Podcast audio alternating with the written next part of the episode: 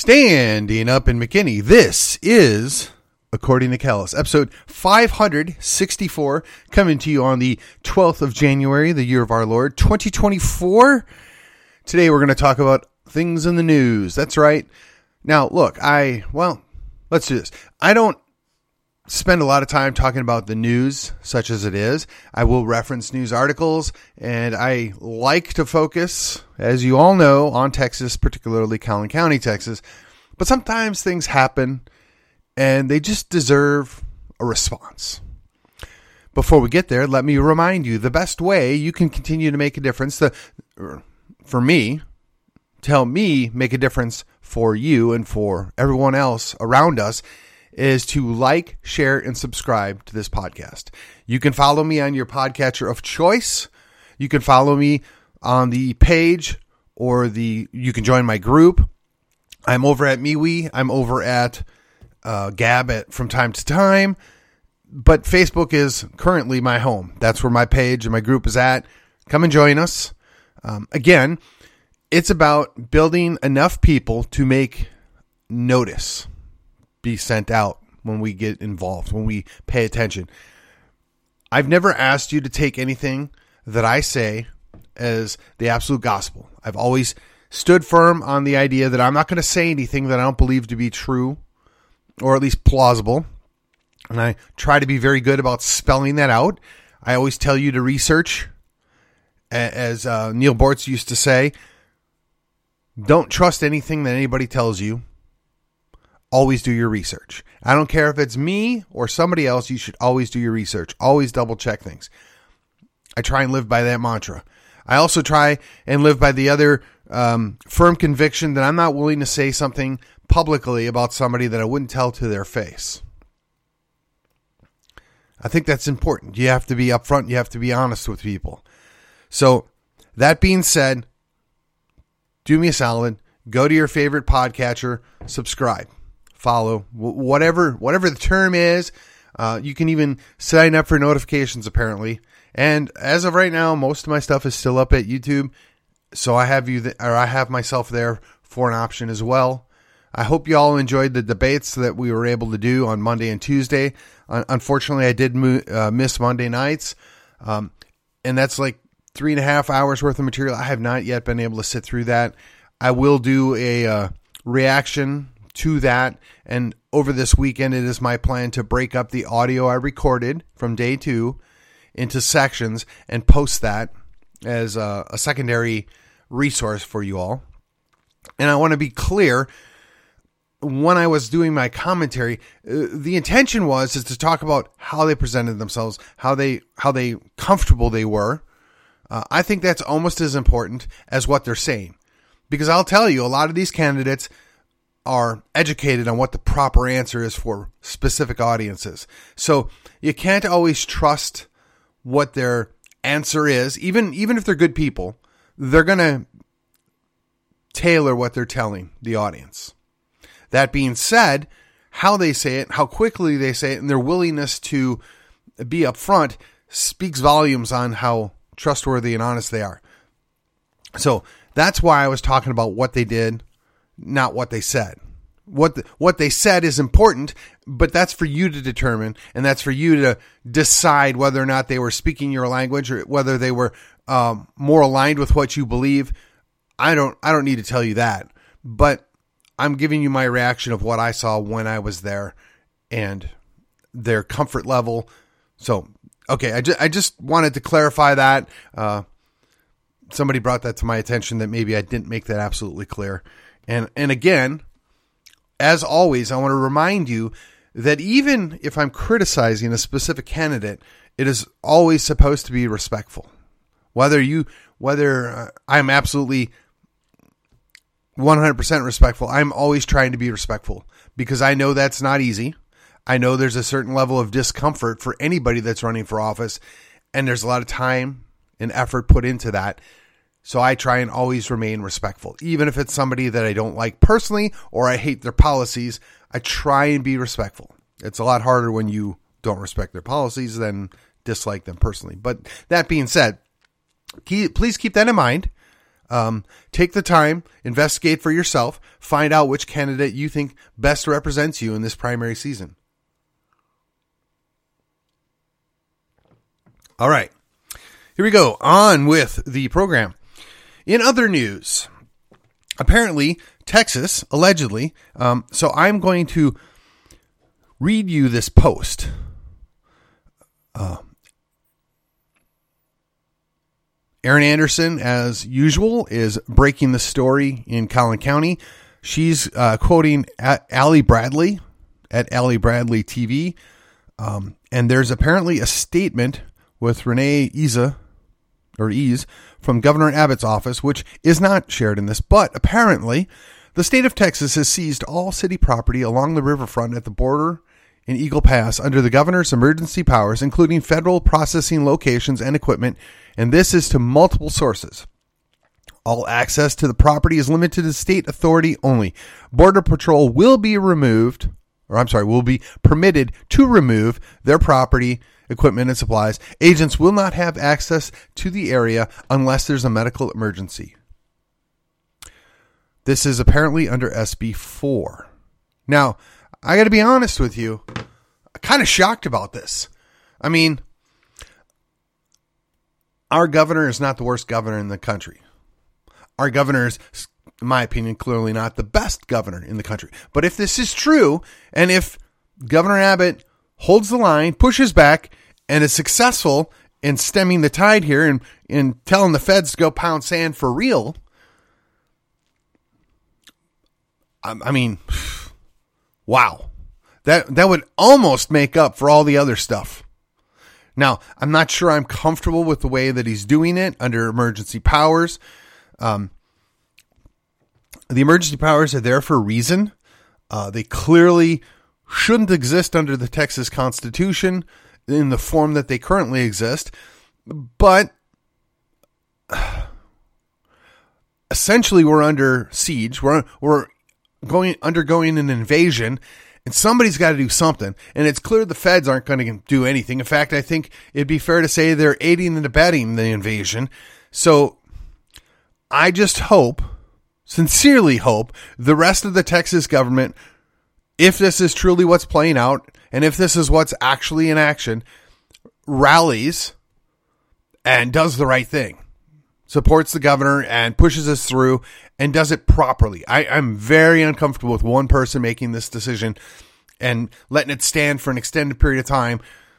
And I would sincerely hope that our state representatives, our state senators would demand to be involved in this situation. Although I'm not sure that they would make it any better, especially with the likes of Dade Phelan. That being said, as much as I don't care for Dade Phelan, I believe he probably still loves Texas over and above other things. So I'd like to give him the benefit of the doubt, but maybe that ship has completely sailed for you. And I get it. I get it. I, I don't say that lightly. I'm not enthusiastic, but my only question would be is why did we wait so long? I mean, yes, I know it's primary season. Yes. And uh, we wanted to make the Republicans look strong or good or whatever the argument is, but this has been going on for three years. You mean to tell me that we waited to pass a bill for an extra for extra sessions after the primary session, after the first session that was in twenty twenty-one, just to deal with an enormous problem? Or is there something else going on here? I, I don't know, but I just I want you to know you need to do your own research in this. You need to find out what exactly you think is at play, because on one hand, this is extremely exciting and good. On the other hand, it's worrisome and causing some concern. What exactly is going to be the fallout from this? And I don't care about the feds and their reaction. I care about what's going to follow that's going to be potentially worse or built upon this expansion of power. That, that that's always my concern. And secondarily, before I leave the state of Texas to deal with the next issue, let me just say, we had two court challenges to this Hagenbaugh dude that lives in S D twelve that claims to live in S D thirty. And apparently the Republican Party and the courts aren't interested in actually following the law. colored me shocked. The Republican Party could and should bounce this guy, but they're doing the smart thing, which is, hey, court, we don't have the evidence. It's not really up for our determination. Um, please step in here and cover our backside. And the court, of course, does what they always do. Nothing good. uh, maybe that's not fair, but that's what it looks like. Every time that they have a clutch play, they seem to let Texas down. They seem to let we, the people, down. That being said, the uh, the there's going to be multiple court challenges. And to say that you waited too long when a guy doesn't even know he's running until the last day. I mean, you, and they have an opportunity to drop down. I mean, there are so many things going on here. And again, the courts play these games so that they don't get caught in the middle. But that's their job, to come in and make a decision and make a call. And they're supposed to be fair and down the middle. But I suspect it is they don't want to irritate the Lieutenant Dan, because he is a big supporter of Mister Hagenbaugh. Now, I don't have a firm choice between the other two people that are looking to prevent Mister Hagenbaugh from running and are looking to take that S D thirty seat. I, I don't have a firm choice there, but I can tell you from what I know about what Hagenbaugh did when he was the Denton County chair, that is the last guy I want in the state Senate. That is the last guy I would trust to do anything conservative, anything to support Republican principles, priorities. This guy is um, not worthy of your vote. Whether or not he actually lives in the district, he is definitely not worthy of your vote. He shouldn't be on the ballot, and in a perfect world, he absolutely would not be on the ballot. In a fair world, he'd be removed from the ballot, but apparently, even in Texas, we don't get that. So let me ask you, what do you think you're going to be able to do about it? Well, it's real simple. If you live in S D thirty, don't vote for that guy. Now, it is my opinion that the county chair could and should have said, well, that's fine, but I'm not going to accept your name on the ballot. They could have, but they just went through a contentious battle to get rid of this bum as the county chair. And now he has the unmitigated gall to give himself essentially a, a, a new a raise, the position here. I, I, I'm getting a promotion because all that great work I did as the Denton County chair. Oh, wait. Everybody I know from Denton County says the exact opposite. Everybody I know that is in the grassroots in Denton County said this guy was a wreck. He didn't call the meetings. He didn't get the work done. He gave money to Democrats. And, well, I'm not even going to talk about other sordid things in his family. But the real, the reality is, if this is the best that we can do, the best the establishment of the Republican Party is going to try and shove down our throats, leads the question, what in the heck is the Republican Party thinking? What is our establishment leadership doing? I mean, at least give us a guy with a clean background. At least give us some lady who uh, isn't incompetent. At least give us some guy who actually cares about our issues. I- and I'll settle for seven out of ten. I'll settle for six out of ten. But this guy's a train wreck. And Lieutenant Dan is apparently one hundred percent behind him. What does that say? I mean, it's bad enough we got a civil war fighting amongst ourselves over candidates or incumbents, if you will, that decided they wanted to try and take out the A G, for better or for worse. I'm trying to stay out of that mix. But did they really think there weren't going to be repercussions? This is a step beyond that. This is just crazy. Now we've got like a three-front war going on in the Republican Party during the primary season, during a contentious primary season, when we're under invasion, literally, by foreigners, and our federal government is unmoored and unhitched to reality, and we're too busy fighting amongst ourselves. I got to tell you, it pains me that we're in this position. It pains me that there doesn't look like a good solution. Now, there are days like this. There are days like this. I, I wish I was the Godfather and I'd go in and give them an offer they couldn't refuse. I, I really wish. I'm not. I'm not. And certainly I don't have that authority or power. But it's stuff like this. It just grates me. You know, I'm willing to compromise on a lot of stuff. And and I'm what I call the uh, the reasonable one. But my God, what are these people thinking? I mean, I really thought better of Lieutenant Dan than this. I'm not a big fan of Lieutenant Dan. I've always been upfront about that. But I at least buy the idea that he's a conservative and he wants to do, quote, conservative things.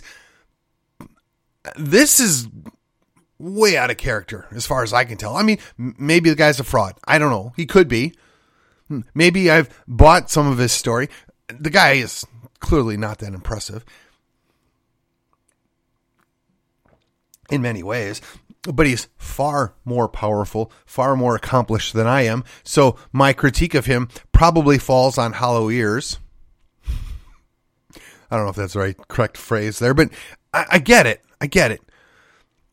But to say I've been let down, to say that I'm disappointed would be a massive understatement.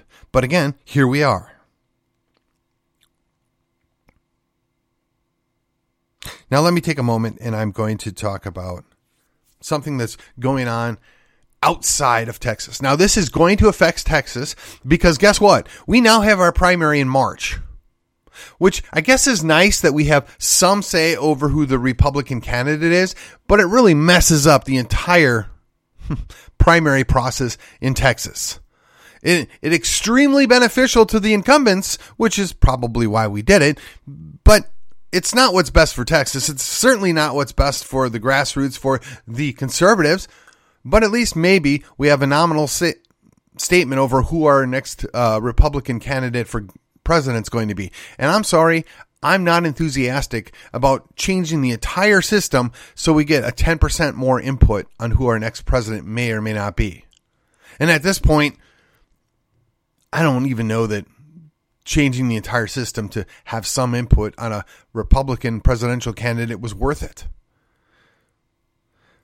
But apparently, Chris Christie blew, or I'm sorry, left the race. Now, look, to me, in many ways, Chris Christie is a wannabe Donald Trump. He's a Northeastern Yankee, kind of brash, runs the mouth, and in some ways was more successfully politically before Trump became president than he is now. Um, I don't think he brings anything to the table that anybody wanted, which is why he's finally shutting up and going away. But in his wake, yes, I know. Uh, in his wake, we have to deal with the idea that another failed governor out of South Carolina, Nikki Haley, is apparently the heir apparent to the anti-Trump people. Well, I got to tell you, she's the least impressive of the lot. I, and look, she failed South Carolina. She didn't respect South Carolina. She didn't respect the, the history and the culture of South Carolina. Yeah, look, I know there's some things there that are maybe a little icky, but she, she got elected and she was supposed to be a good Republican and she took a number two on the people in South Carolina. Now, look, I realize there's some hurt feelings and there's some lingering problems from things that happened in the eighteen sixties. But I got to be also honest. I wasn't there. You weren't there. In fact, nobody alive was there. In fact, nobody alive is likely to even know somebody that was alive back then. So to keep reopening old wounds that had basically been healed over. We, we've made peace for better, for worse within our country. And to make these uh, genuflections of moral superiority from a foreigner uh, and placed upon the rest of us, give me a break. And, and I care less about a stupid flag that went off the Capitol grounds and went somewhere else than disrespect given to the people of South Carolina. And then on top of it, this warmonger, this neocon fraud is being trumpeted as our salvation And the only way we can win, apart from Trump, give me a break. Now, you could say what you want about Vivek, and Vivek's got his own problems, but at least he tells me things I want to hear. He he at least says the right things. Now, whether or not he's being truthful, whether or not I believe him, uh, and, and I said before, I'm not really comfortable with the whole Hindu thing and being a president of the United States as a Hindu. Mm. But I'll tell you, I, I do trust what he says to a point. I trust nothing Nikki Haley says. Not a darn thing. Now, again, this lady is more accomplished than me. She's got more money than me. She has been far more successful in life than me. So this is not bitterness. This is not anger. This is distrust. And just as an aside, under the Constitution, under the natural born citizen requirement, neither one of her parents were citizens when she was born here. So under the Constitution, she shouldn't even be qualified to run for president. Of course, we can say that about several other past presidents or past candidates, but apparently nobody cares anymore. But this is case in point. She has no restrictions in sending our young men, and unfortunately some young women, off to go die in foreign conflicts because she doesn't care. She has at the very least a questionable alliance or allegiance to these United States. Setting aside whatever her purported faith is, setting aside whatever her purported, her purported um, uh, upbringing in these United States are, you mean to tell me that two foreign-born parents didn't have a large impact on what a young person thinks? There's a reason why that clause was left. There's a reason why that requirement of natural born citizen was put in there. Now, I know a lot of people have spent a lot of time since twenty sixteen, twenty twelve, two thousand eight, redefining and scrubbing what the original meaning of that was. But this is exactly why it exists. This is exactly why it's there. It was there to protect the republic. It was there to protect us from doing foolish things overseas and get us involved in foreign adventures that we ought not be involved in. So while you might have gotten rid of one blowhard Christie, now all the eggs are going in the basket of somebody that is probably the worst of what America has to offer as president. Now, if she wants to go run some company somewhere, great. If some other state wants to hire her to run their state, okay, fine. But to run these United States, nah, nah. She would be my last. In fact, if her name was on the ballot, I would have to think long and hard whether or not I would be capable of pushing that button, no matter if she's the presidential candidate or the vice presidential candidate. She, she is, in my opinion, not worthy of consideration. And look, I realize this is harsh. I realize this is tough. And honestly, I have lots of misgivings about the likely Republican candidate, but I made peace with those. I know what he is. I know what the Donald's going to do. And maybe, just maybe, some good things will come off if he goes back. But I have zero faith that anything good is going to come from the neocon fraud that's being shoved down our throats. But at least Christie's gone. Okay, now that I've uh, been bloviating for almost twenty-five minutes here, I, I want, it's Friday, okay? And Fridays, I, I like to be lighthearted, lighthearted, excuse me. I, I like to be positive. I like to send you off to your weekend with uh, something to either think about or be pleased about. So the first part of this show, I, I did talk about the idea that perhaps Texas was standing up. Perhaps Texas was going to do something.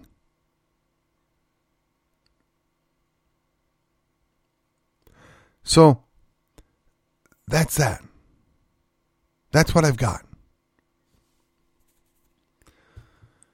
Now, there are possibilities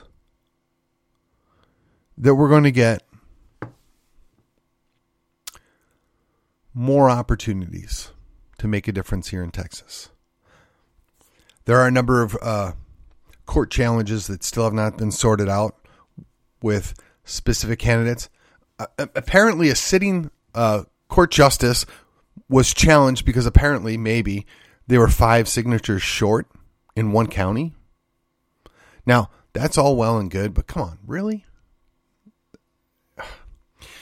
Again, these rules are there for a reason. These rules are supposed to be guidelines, but if you're going to try and remove an incumbent because five signatures are missing, but you're going to let somebody run that doesn't even live in the district when the law requires that, it's either all or nothing, in my opinion.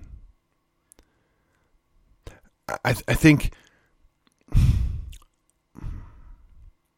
judgeships are supposed to be as apolitical as possible, but we know, we've seen firsthand, they're anything but. Judgeships are supposed to be apart from the process. Now, when you elect your judges, it can't, it can't be non-political. It's always political. They try and they try and stay the straight and narrow. They they have these mm, code of ethics that are supposed to protect them and protect us. And I'm not saying that they don't work. Every judge I know, and I've met a good number of them here in Collin County, they do their absolute best to follow that law, that rule, and, and I've never seen one of them overstep. Doesn't mean it hasn't happened. I don't know. I don't. I don't babysit them. I don't live in their lives. And I appreciate that. But much like the alleged requirements under the Johnson Amendment that, quite frankly, are only applied towards white suburban churches, where if they get involved in politics, their tax exempt status might be challenged. Or maybe it's just that the leaders of those white suburban churches are so cowardly that they have given up their duty to stand up for what is right and stand up for Christian thought. Theory, mm, I don't know, but I suspect that the Republican judges are the ones that probably are the only ones that bother to follow this. They're the only ones that privately think it means anything, would be my guess. And and as long as that continues, and as long as we continue our march towards purpleness in the, in the state of Texas, as long as we allow and continue to allow the invasion that's going on, it won't be long. And we'll pay a very strong price. Because while judges don't write law, they do interpret it. And through their interpretation, they can radically morph what was written. If you doubt me, look no further than what they did when they removed the, the A G's office ability to step in when a partisan D A in a county refuses to actually look into corruption in that party machine. Now, we know this is all partisan. I get it, but there's supposed to be checks and balances. So if you want a corrupt party boss system in the five biggest cities to start dictating terms for the entirety of the state of Texas, hey, well, let it go. Do nothing. And, and it will be those Republican judges that made a decision that will cause Texas to fall, to fail. And maybe, just maybe, in the absolute letter of the law, they're right. Maybe. The spirit of the law, the intention of the law also matters. And they took the exact opposite tact, my understanding, the exact opposite tact, whereas the U S Supreme Court has largely taken the attitude up until recently that unless it specifically states that the federal government can't do it, they assume the federal government can do it. Whereas this says because it wasn't implicitly given to the Attorney General's office, they can't do it. Which, I got to be honest, if SCOTUS were to make more rulings or opinions based on that theory, I would love it. Well, actually, you weren't given that explicit responsibility or that duty or that authority. So no, federal government, you can't do that. No, that department shouldn't exist. That positions shouldn't exist. That whole division shouldn't exist. You have no constitutional authority, so we're stripping that away from you. Let the states do that if they want, but you have no constitutional authority to do that because it wasn't granted to you. And no, they don't have to specifically say you can't do it. The fact that they didn't tell you you can do it means you can't do it, which is essentially what the state of Texas's court did. Well, A G, the Constitution doesn't grant you that authority, although it doesn't state you can't do it either. So it's possibility, then it should be reconsidered because we know, we know the legislature in the state of Texas granted this authority, and it went that way for years and years and years and years. And it's only when it might actually matter that the court stepped in and said, well, actually, the Constitution didn't grant you that authority. And if anything, why wasn't that constitutional amendment or that constitutional question put on the ballot? I could tell you that ninety-nine percent of all Republicans and probably thirty percent of Democrats actually want good, clean elections. They understand what's at stake here. They want their wins to be clean wins. They want things to happen appropriately. And if people are cheating the ballot, they want those people to pay a consequence. So here's the takeaway. We have to up our game. We have to be more involved. We have to be willing to push back. We have to let the, the folks know that are doing this, or more appropriately, not doing these things, that we're watching. We're paying attention. We're going to hold them accountable. We're going to make it more difficult for them to keep their positions. We're going to make it more difficult for them to continue to get our respect because, quite frankly, they're showing us almost no respect with what they're doing. And if you think that's unfair, if you think that's maybe mm, a little bit of an exaggeration, maybe do your own research, draw your own conclusion. And with that, this has been episode five sixty-four, entitled In Other News. I'm Steven. I'm your host. And until next week, I will see you on the other side.